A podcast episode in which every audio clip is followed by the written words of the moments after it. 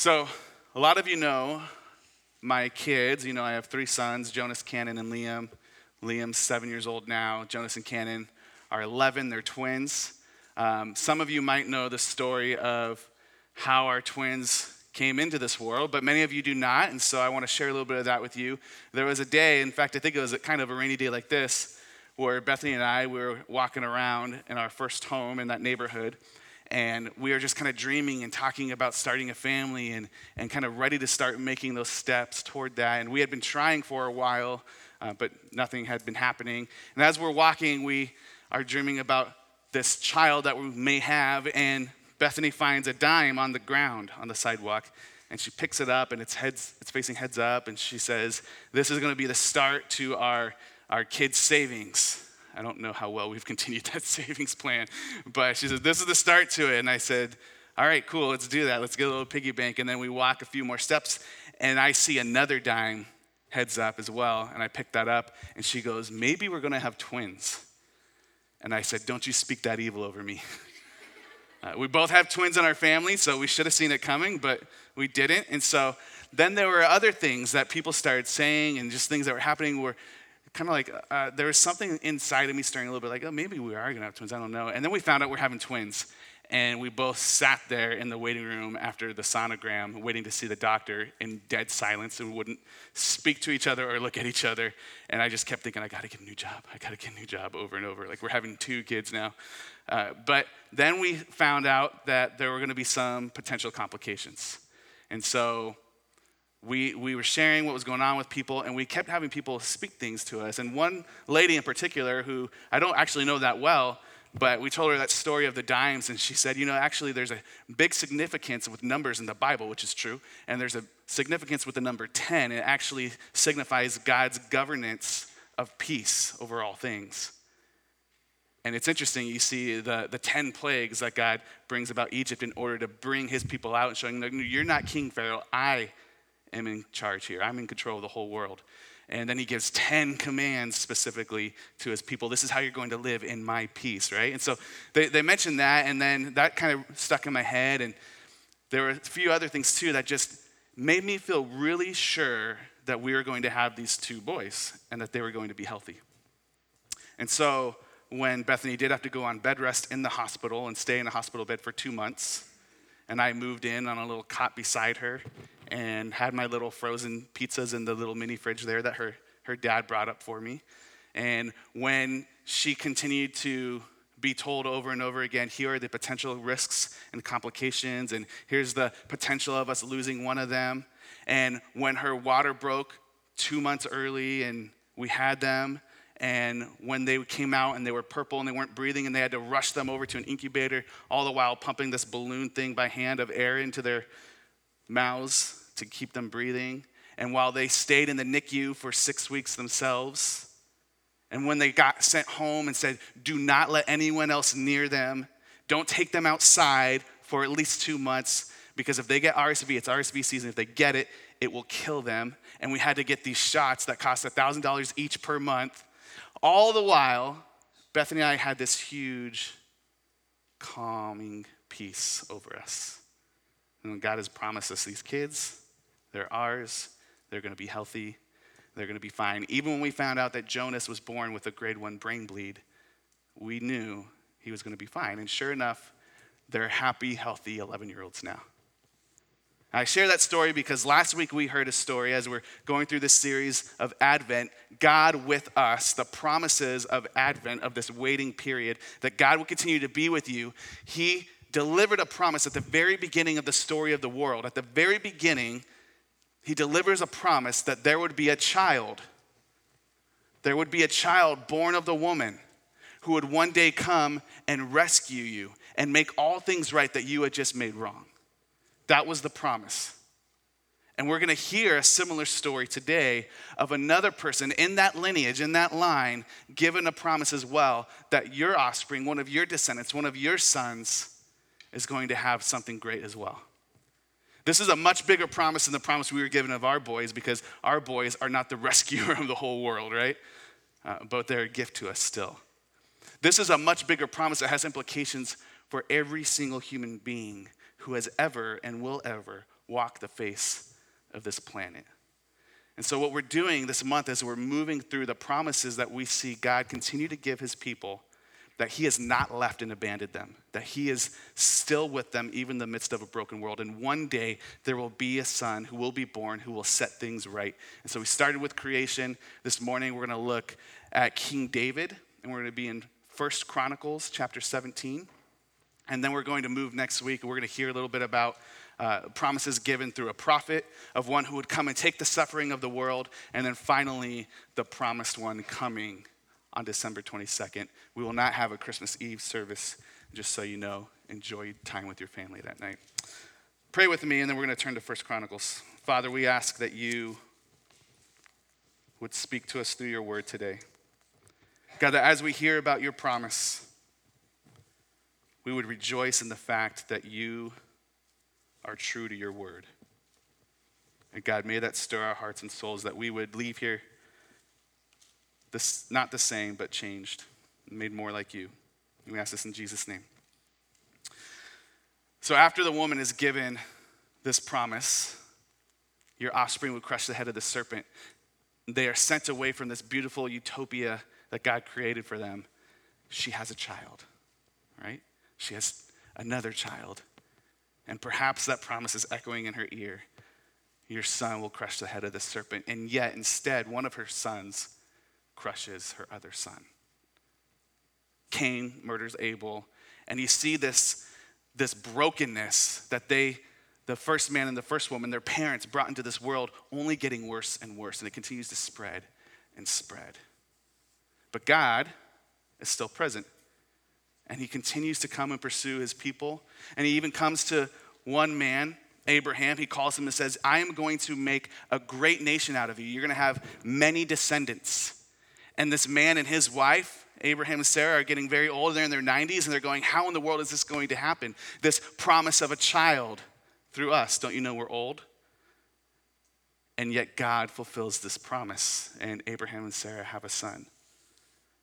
And then you skip through some generations, you see as this family grows and as it grows into a large family, that there's one son, Joseph, the youngest of 12, who is actually led into captivity, and yet God uses that in order to rescue his family from a famine. And not just his family, but an entire other nation of Egypt.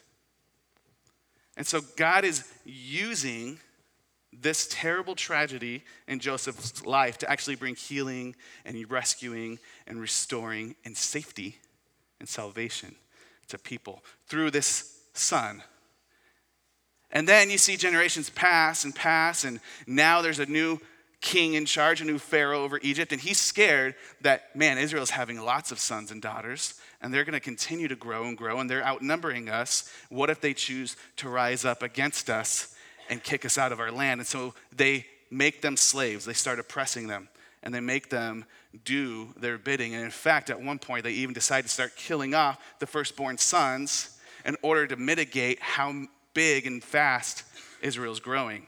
And yet there's a son who ends up being rescued from that through the river. His name's Moses. And God uses this son, this child, as he grows up and matures, and he calls him and he calls him to lead his people to freedom out of Egypt. And what we see all through this is not that these different sons are actually the true rescuer that God has been promising, but they're pointing forward to someone who would be a better rescuer, a better son who would one day come. Because each of these people are, deeply flawed.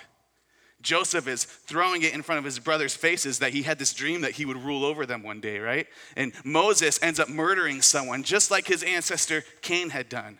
Like it, the story is not about them being the rescuer or the hero, but that God says, I will use these people to fulfill my promise. And so God leads Moses to go and talk to Pharaoh and say, You need to let my people go. And then he brings the 10 plagues I mentioned earlier upon Pharaoh and his kingdom and his household. And then he ushers his own people out to freedom. God's the one who parts the sea and lets them walk through on dry land and then uses that sea to cover up and engulf their enemies who are pursuing after them. God's the one who leads them out and then gives them a way to live now in peace. God's the one who now leads them by a fire at night and a pillar of smoke and cloud during the day so that they can see where God is and where He wants them to be and they follow after Him. Then God tells them to build a, a, tabernacle for him. It's like a giant tent. It's an elaborate tent, but it's portable. Because even though people have separated themselves from God, they've been kicked out of the house of God, so to speak, he still wants to be near them. And so he sets up camp, a temporary home to be close by. And then God's the one who's rejected by his own people. As they look around at the other nations and go, hey, they all have kings, a human king. Why don't we? And so they go to this prophet and they say, Hey, we want, Samuel, we want a king like all the other nations. And he goes, Why? And he goes to God, and God says, Listen, don't be, don't be distraught because they're not rejecting you, they're rejecting me as their king.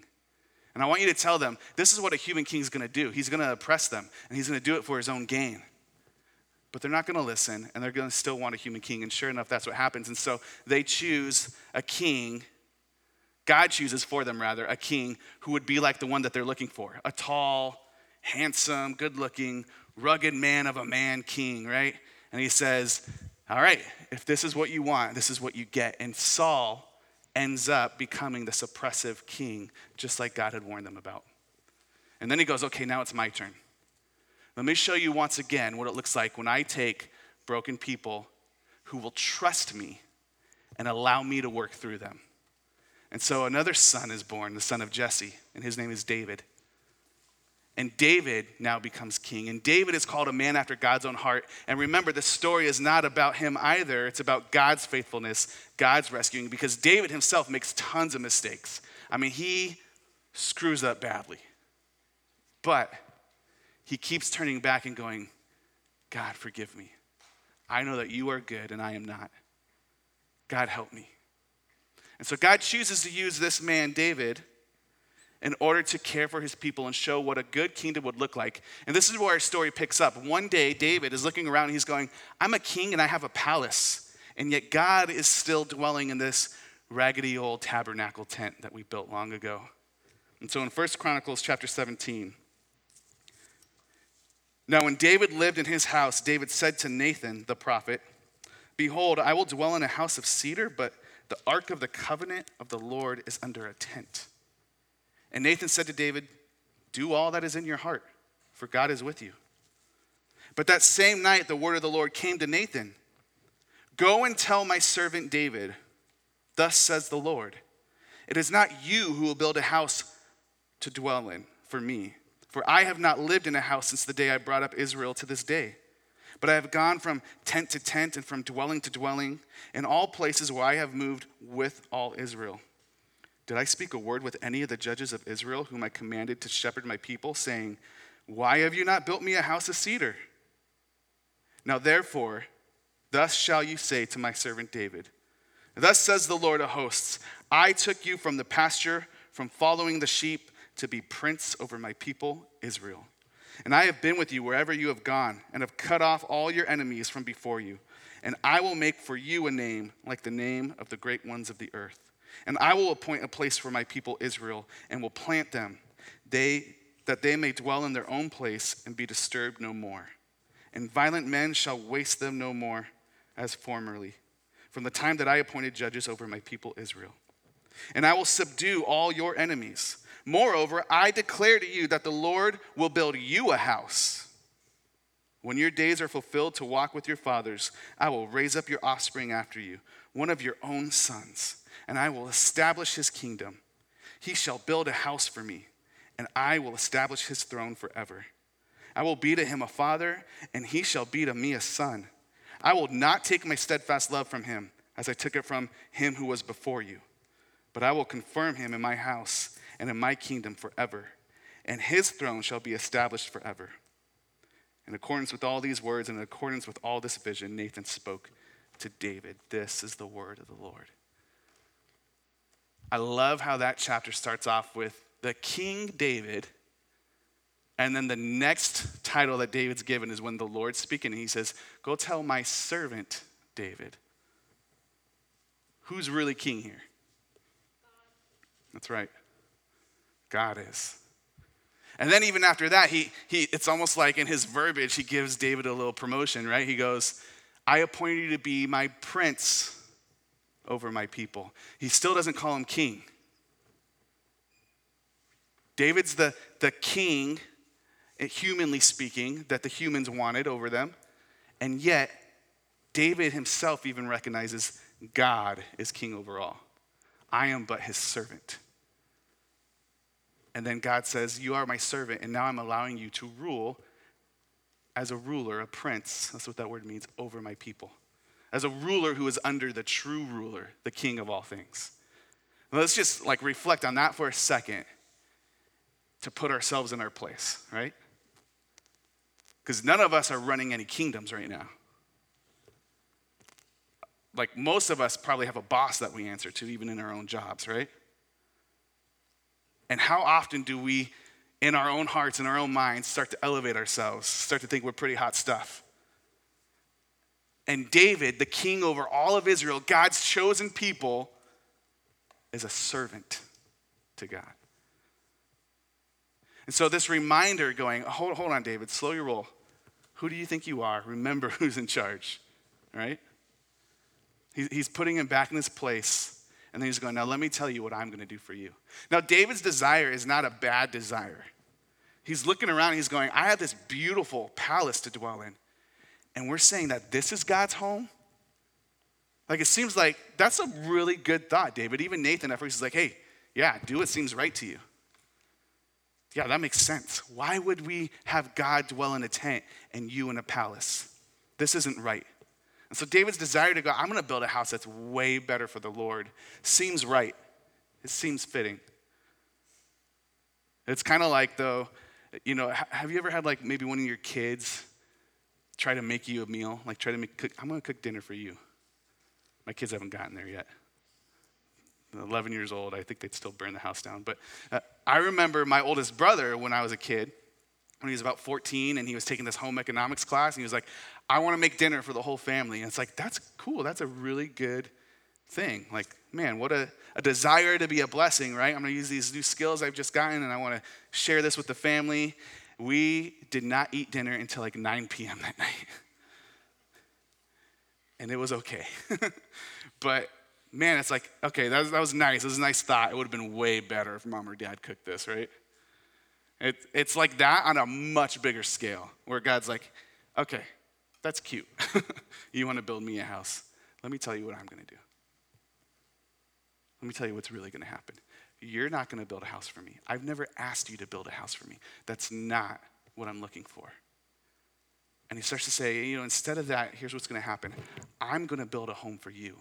I'm going to prepare a safe place for you and all of your people who are my people, and all of your descendants who are my children.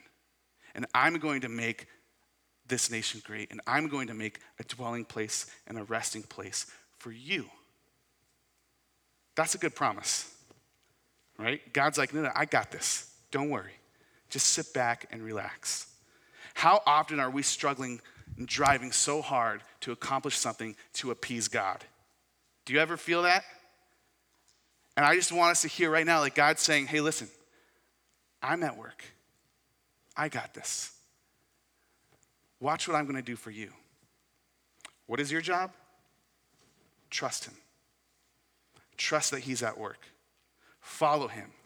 Just like He called Israel to follow that, that fire at night and that smoke during the day.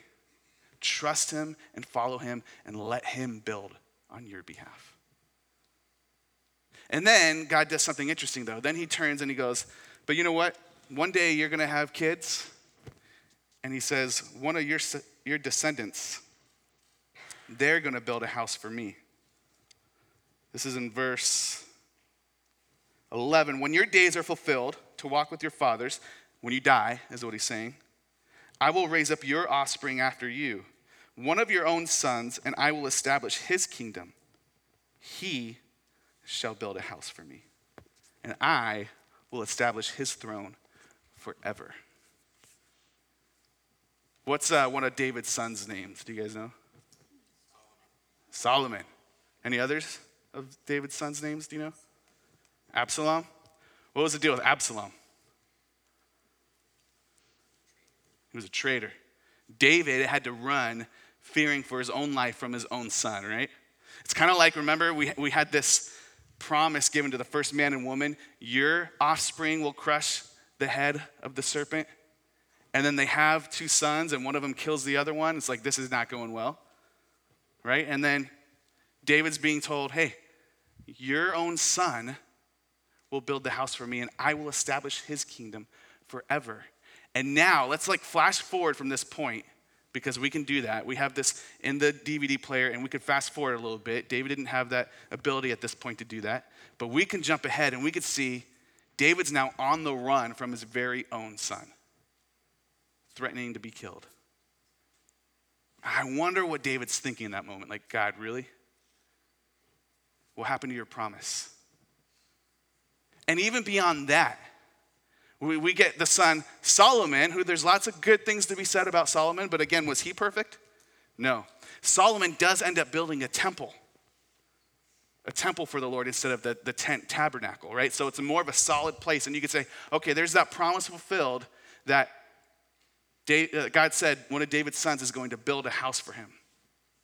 And in fact, this story, by the way, is mimicking a story in 1 Samuel. And in 1 Samuel, let's go there real quick. 1 Samuel chapter 7.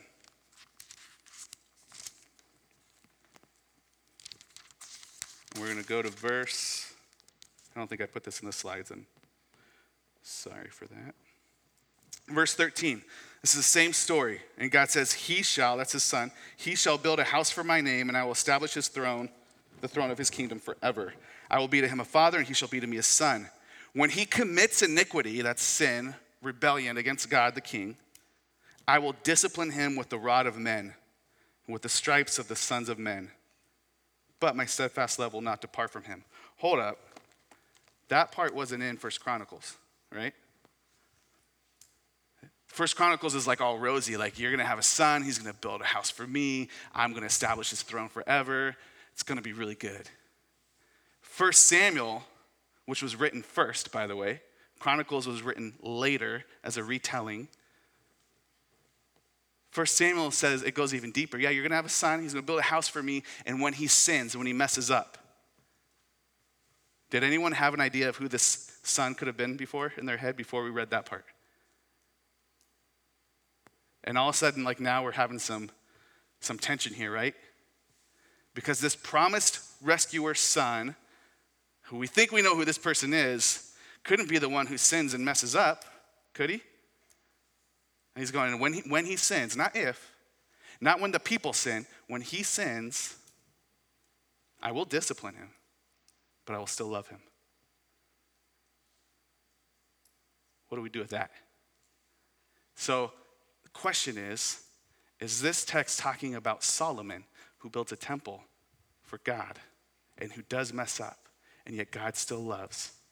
Or is this text talking about another person who will come later? Because here's the problem Did Solomon's kingdom last forever? We got some cognitive dissonance going on right here. This kingdom did not last forever like God promised. His throne is gone, it's no more. Who even knows who the descendants of Solomon are now, right? I don't know. I didn't find that on my ancestry.com. King Solomon was like one of my great, great, great. No, that's not me. And this is the problem that all of God's people had for years to come. Not just David when he's on the run from one of his own sons, but the rest of Israel are starting to wonder what is going on. Let's turn to Psalm 89. In fact, I'm going to read just a few parts that I do have on the screen. It's faster than me flipping. Psalm 89. This is long after Solomon. This is long after David and long after his sons, and even probably his son's sons, okay? And if you remember, if you were with us before, earlier this year, we were going through the book of Daniel, and God's people, Israel, were sent into exile into Babylon. And then, even after they got back to Israel 70 years later, they were still under the oppression and the rule of other nations. And so, one of the people of God, the psalmist in this one, this one is not David, although many of the psalms were, writes this. He says, The Lord said, I have made a covenant with my chosen one. I have sworn an oath to David, my servant. I will establish your offspring forever and build up your throne for all generations. So he's remembering back. He's going back and reflecting on the stories of 1 Samuel 7 and 1 Chronicles 17. He's going, Yeah, God said that this would happen. Let's continue. Let's skip down a little bit. He continues for a long time, and we're not going to read the whole thing, just talking about how good this promise is. And in verse 35, picks back up. He says, Once and for all I have sworn, this is God speaking, an oath by my holiness. I will not lie to David. His offspring will continue forever. His throne, like the sun before me, like the moon, established forever, a faithful witness in the sky. So, for 36 verses, 37 verses, the psalmist is just writing about how good of a promise this is while they're sitting in captivity. And he's going, This promise is not matching my reality. And so he continues with his pen to write this But you have spurned and rejected him. God, you promised that you would do all these things through David and his offspring. And we don't even have a king anymore. We aren't even our own nation anymore. You said you would love him and establish his throne forever, but you have spurned and rejected him. You have become enraged with your anointed. You have repudiated the covenant, that means taken back with your servant. You have completely dishonored his crown. I love the Psalms because it often deals with that same tension that you and I have. I know this is what God has said and yet this is my experience. I know that God has promised good things, and yet reality is broken and it's a mess. And all of us wrestle with that. And the Psalms are such a good place for us to go to and see how one wrestles with that in a right way. Because it starts with 37 verses of how good this promise is, and then all of a sudden it turns and goes, But God, what is going on? Where are you? And the psalm continues to say, How long, O Lord? How long are we going to sit in this captivity under this oppression? And then it wraps it up finally with the last verse But God, you are good. I know you're still good. And so let's sit in that for a moment with the same tension that the Israelites were wrestling with. Hold on. It wasn't Absalom. It wasn't even Solomon. Who is this descendant of David who would come and fulfill this promise that God has made? Now, if we remember, just like with the first man and woman, when they were promised your child, your offspring, would crush the head of the serpent, and that first son was born, and the second son was born, and one turns on the other and crushes him, does that mean that that promise is lost? It's a promise that your offspring, one of your descendants, one who would come later, would be the one to fulfill this. And we see time and time again these sons being born out of this line of God's people. You can trace the descendancy all the way back to, to Adam and Eve, the first man and woman. Is Abraham going to be the one? No. Is his son going to be the one who God finally brings even in his old age? No. Is, is it going to be Joseph? He frees the people from, no, it's not him either. Is it going to be Moses who leads the people out of Egypt? No, it's not him. Time after time, those people fail and fail. Is it David? No, but a son of David. And just like it wasn't the direct son of the first man and woman, we can rule out now it was not the direct son of King David that this promise is speaking of. Here's why we read out of First Chronicles this morning first before Samuel. Even though First Samuel is written first. It's like God's, remember when we were going through uh, the book of Daniel, we kept talking about how often prophecies were layered. And God would say something and it meant this for this time, but it meant something much deeper for another time. And that's what this promise is. What, what God is saying is listen, when Israel, your descendants, your children and their children's children, when they sin against me, I will discipline you. But I will continue to love you. And then one day, there will be another of your descendants. First Chronicles is taking basically the stories of First and Second Samuel, First and Second Kings, and it's chronicling it. That's why it's called Chronicles. But it's doing it in a way that it's saying, hey, I want you to see from the beginning of the story, the beginning of creation, the beginning of the world, leading up till this time of the prophets going silent and we're waiting still for a rescuer to come. It's saying, listen, this is the story, and we have a story of hope. And so it purposely leaves out all the negative stuff. It's really fascinating. It's going, uh, yes, Israel continued to screw up, but here's the point we want you to catch there's one coming. There's one coming who will fulfill this finally and fully. One day, Jesus is walking with his friends, his followers, his disciples, and there's a couple blind men standing by the road, and they start crying out. Do you guys know the title they give him? Son of who? Son of David. Sorry, I led you on there. Because we talked a lot about how Jesus would always call himself Son of Man. But these two blind men, they say, Son of David, have mercy on us. Son of David, who are they calling him? Jesus called himself the Son of Man, always referring back to Daniel 7, the one who would one day be able to ride on the clouds and sit on the throne and rule over heaven and earth. And now these guys are calling him the Son of David, the promised descendant of David who would one day build a house for God, and God would establish his throne forever. Let's go to John. I have this on the screen. John chapter 14. This is what Jesus tells his friends after he tells Peter, You're going to deny me, right? After he, he's about to go to his death, and, and after he's had this meal, and he sees like even those who have been closest to him are going to fall away. They're going to continue to forsake him. Yeah, he's going to be faithful to them. This is what he tells them. John 14, verses 1 through 3. Let not your hearts be troubled. Believe in God, or another translation has said, You have believed in God, and so believe also in me. And he says, In my Father's house are many rooms. If it were not so, would I have told you that I go to prepare a place for you? And if I go and prepare a place for you, I will come again and will take you to myself, that where I am, you may be also. One more, Revelation 21. It's the end of your Bibles.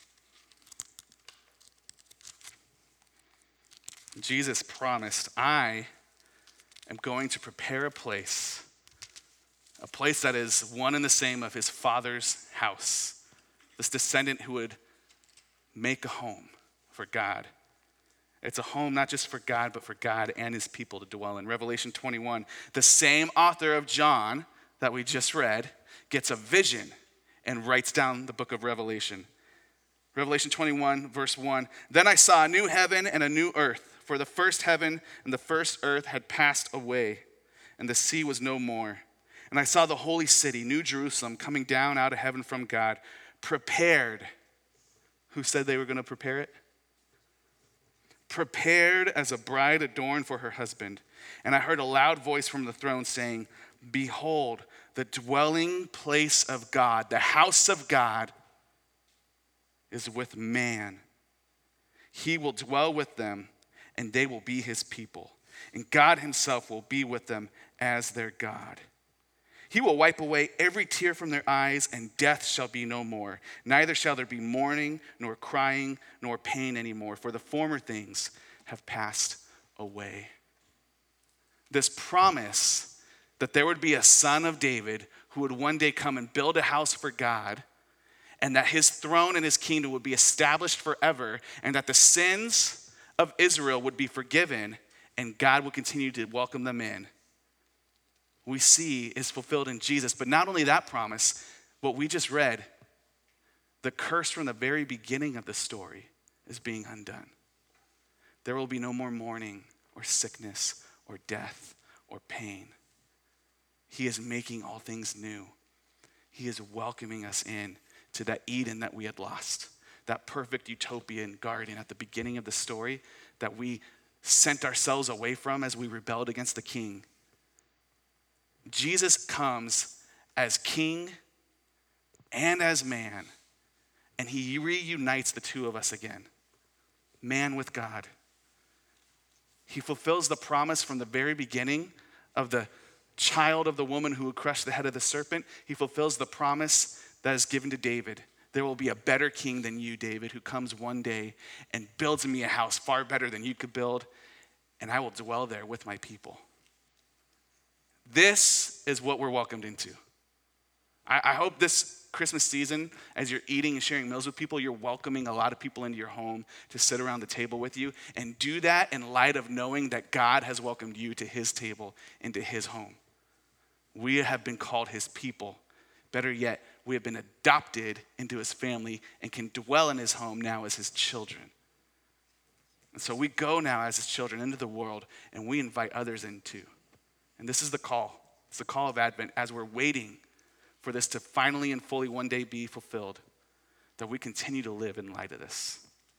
Let's pray. God, we ask that you would make us that people who dwell in the house of God forever.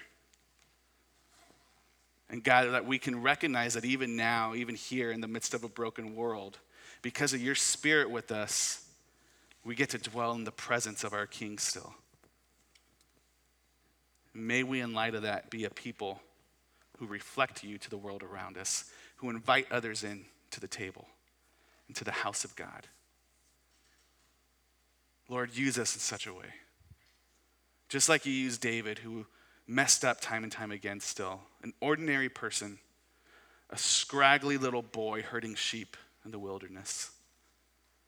Your glory shone through him. We pray you would do that through this small, seemingly insignificant group of people. Your power would be on display for the sake of your glory, for the sake of your people dwelling with you for eternity. And we ask this in Jesus' name. Amen. As we go to the table now that Jesus invites us to, we remember that Jesus came to build a home for God and man to dwell in, but he came first by entering into the brokenness and the homelessness of humanity. You know, Jesus said that foxes have holes, birds have nests, but the Son of Man doesn't even have a place to rest his head. He was born into a poor family, born in a stable outdoors where the animals slept, laid in a feeding trough. And he continued this life of poverty and oppression and homelessness and yet, he's the one who one day builds a house for God and man to dwell in. He does that by entering into our brokenness. And so we go to the table, we remember that Jesus himself, his body was broken, his blood was poured out so that we could be made whole, so that we could dwell with him forever. So go to the table with somebody, remind them of this truth.